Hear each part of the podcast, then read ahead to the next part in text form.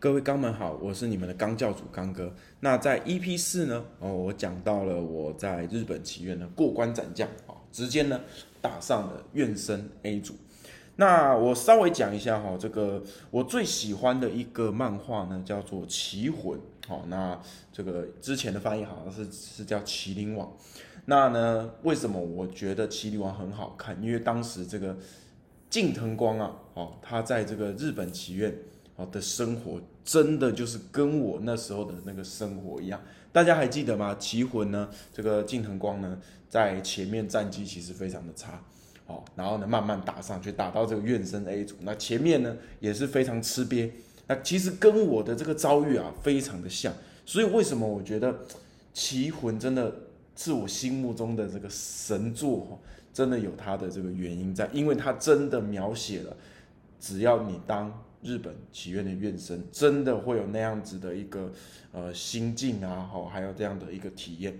那总之打上了 A 组，我当时呢自信满满，因为我从这个一组打到 B 组，根本就是无无敌手，来一个见神杀神，见佛杀佛的那种感觉。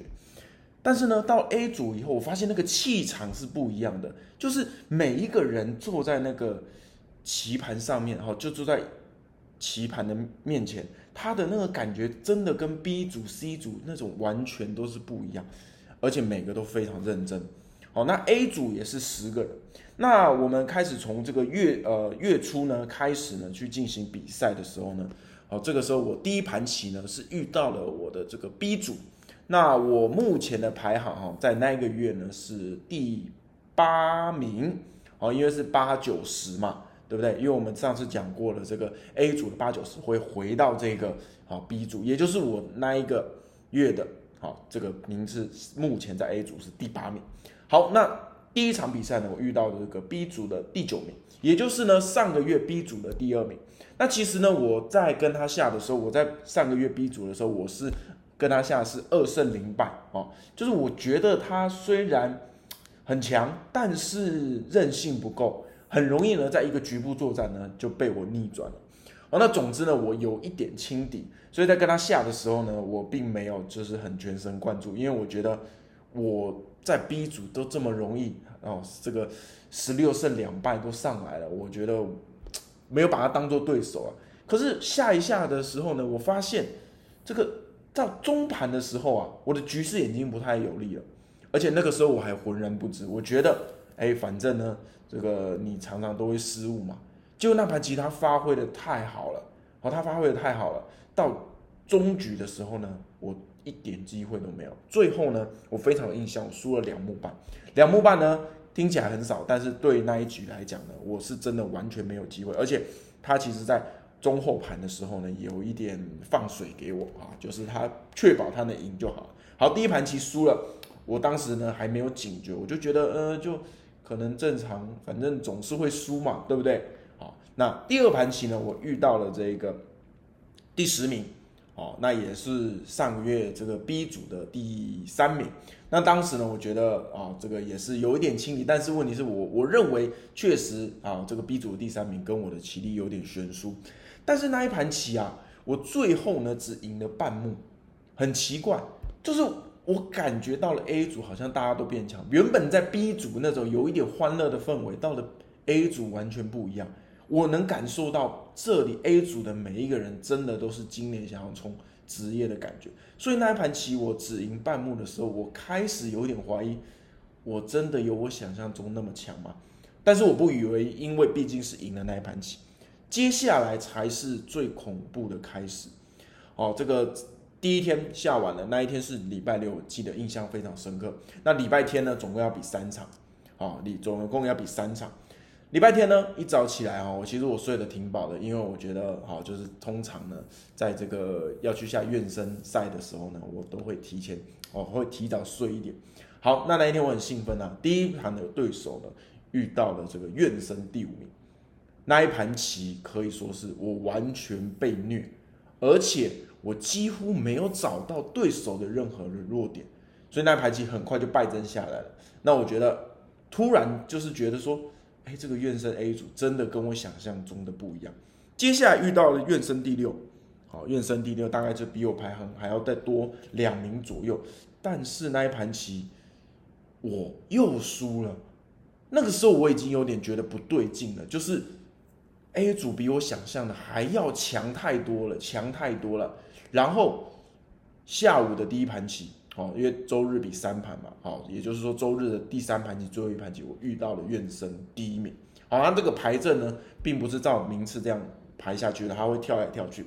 然后那一盘棋呢，我执黑，好，那黑我想说呢，好，院生第一名，我就来挑战你看看。那一盘棋呢，我最后输了半目。当时我觉得我非常懊恼，而且本来有机会赢得起，我最后输了半目。但是其实我后来呢，回到这个我的这个教室，我的道场了，去给我这个师兄复盘的时候，他跟我说了一句，他说这盘棋你完全没有机会，虽然你只输半目，但是这盘棋你就是被他牵着鼻子走。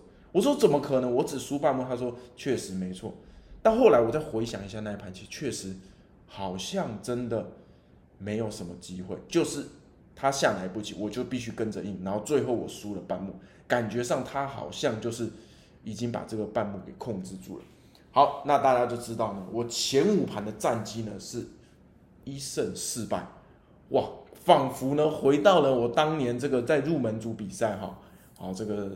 一胜四败的那种感觉，那时候我就开始有点紧张。我我心里想，运生 A 组真的完全不一样。那 A 组当时的实力哈，我的印象来说的话呢，应该就是台湾业余高手哦，全部就是那些顶尖的前五名的高手，基本上跟院士 A 组的实力是一样。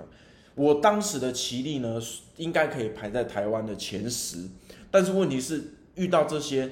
排名前十的其他高手，我根本没有自己有勇，那这就是敢说自己一定可以打败，所以当时我有点慌了。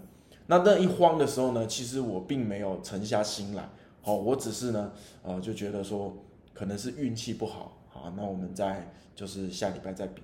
结果下礼拜的四盘棋啊，全部都输了。周六比了两盘，全输。哦，然后周天比了两盘又输了，所以呢，现在我的战绩呢已经来到了一胜八败了。哇，我当时真的是傻眼，而且当时哈，我每周好大概是每个月会打电话回家里一趟，那个月那个礼拜我完全不敢，为什么？因为我很怕，就是我爸接到这个电话，知道我的成绩是这样啊，会把我暴呃暴骂一顿。哦，而且呢，确实一个人在这个日本那时候就。很难受，很难受，因为也不知道跟谁讲，说这个期待狗该怎么办。就算跟老师讲呢，老师也说，哎，你才刚升 A 组，就是啊，必都是这些是必经过程。但对我来讲，当时的压力呢，真的非常大。我基本上在一胜八败以后呢，我开始每天只要师兄从这个道场回去的时候，我就会在道场里面哭，因为我真的那时候真的很无助，很无助，我找不到任何人可以帮我这个。然后呢，这边呢就要说一下呢，我非常呢喜欢的一位职业棋手呢是韩国的李昌镐。李昌镐呢叫做石佛，为什么他叫石佛？他拿了非常多世界冠军，但是呢，他不管是劣势的时候，或者是优势的时候，或者是拿世界冠军的时候，他基本上不苟言笑。当然，他拿世界冠军心里会开心，但是你会发现他的脸呢，舒淇和尹启都是长得一模一样的。那是我非常崇拜的这个偶像，而且我常常喜欢打他的棋谱。那一天呢，在周天的晚上，我就哭哭哭哭到睡着了嘛。然后我做了一个梦，啊，我做了一个梦，我梦见了李昌镐啊，就坐在这个棋棋盘这个棋桌的前面坐着，然后呢，我就站着看着他，他也看着我，完全呢没有任何表情。然后我不知道，我们我那个梦呢就是这样子，我跟他对看了大概五五到十分钟，然后我问了一下他，我问说李昌浩，我我该怎么办？李昌浩也没有回答我，他就点了头，然后那个梦就醒了。我我不知道那个梦是什么意思啊，但是我觉得李昌浩想要传达的给我就是，你必须沉下心来，接下来好好去下每一盘棋。从那个梦之后呢，就是到了礼拜一嘛，因为我们。那个院生赛都是周六周天，开始礼拜一的时候，我就把他的棋谱拿出来，我摆我一天至少摆二十盘李昌镐的棋谱，一天哦，每天每天就除了跟这个学长学姐下棋的时间以外，我就一直打李昌镐的棋谱。然后我记得他一句话，他虽然没说话，但是我觉得他想传达我的意思就是，你必须沉下心来。所以呢，我也就开始沉下心来去研究他的棋，然后研究自己输的棋。结果呢，不一样了。接下来的九盘棋啊，第一盘棋我赢了，我非常的开心。然后呢，我就想说，哇，终于这个练习啊，还有李昌镐这个梦托梦呢，终于奏效。第二盘棋输了，但是那一盘棋呢，我我是遇到怨生第二棋，第二那一盘棋呢，可以说是我觉得我下的很好。我输了，我都不会觉得我的实力输给他的那种，我只能觉得，我只有觉得说，哎，他确实状态很好。接下来的。七盘棋，我就像鬼一样附身，没有一盘棋输，哦，没有一盘棋输，连胜，连胜，连胜。大家就发现，哎，奇怪，叶刚廷呢，战机前面都是黑的，怎么突然间开始盖那个红色的章？中盘胜，七目半，而且大部分的棋局都是大胜。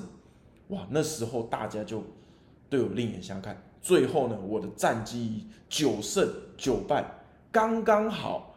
好，在悬崖边以怨声 A 组的第七名，就是站在这个保留呢院生 A 组的这个名额，因为我们上次讲过嘛，八九十名就会掉到 B 组嘛。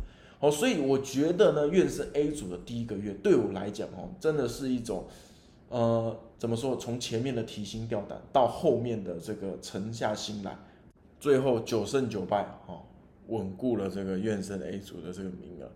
好，那我就想说，这个如果李昌镐呢在梦里哈有托梦，然后还给我一把扇子哈，那我觉得这个就真的是太神奇了。总而言之，啊，不是左为附身，是李昌镐附身了。不过可能大家没听过李昌镐，可能听过左为哈，所以我才把这个标题改成左为附身。那我觉得当时真的是李昌镐附身那接下来呢，我们的日本直袭之路四呢，最后一集呢。好就会告诉各位，最后刚哥究竟发生了什么事情。好，我是你们的刚教主，好，各位刚们，希望你会喜欢今天的 EP 五。那我们下一集见，拜拜。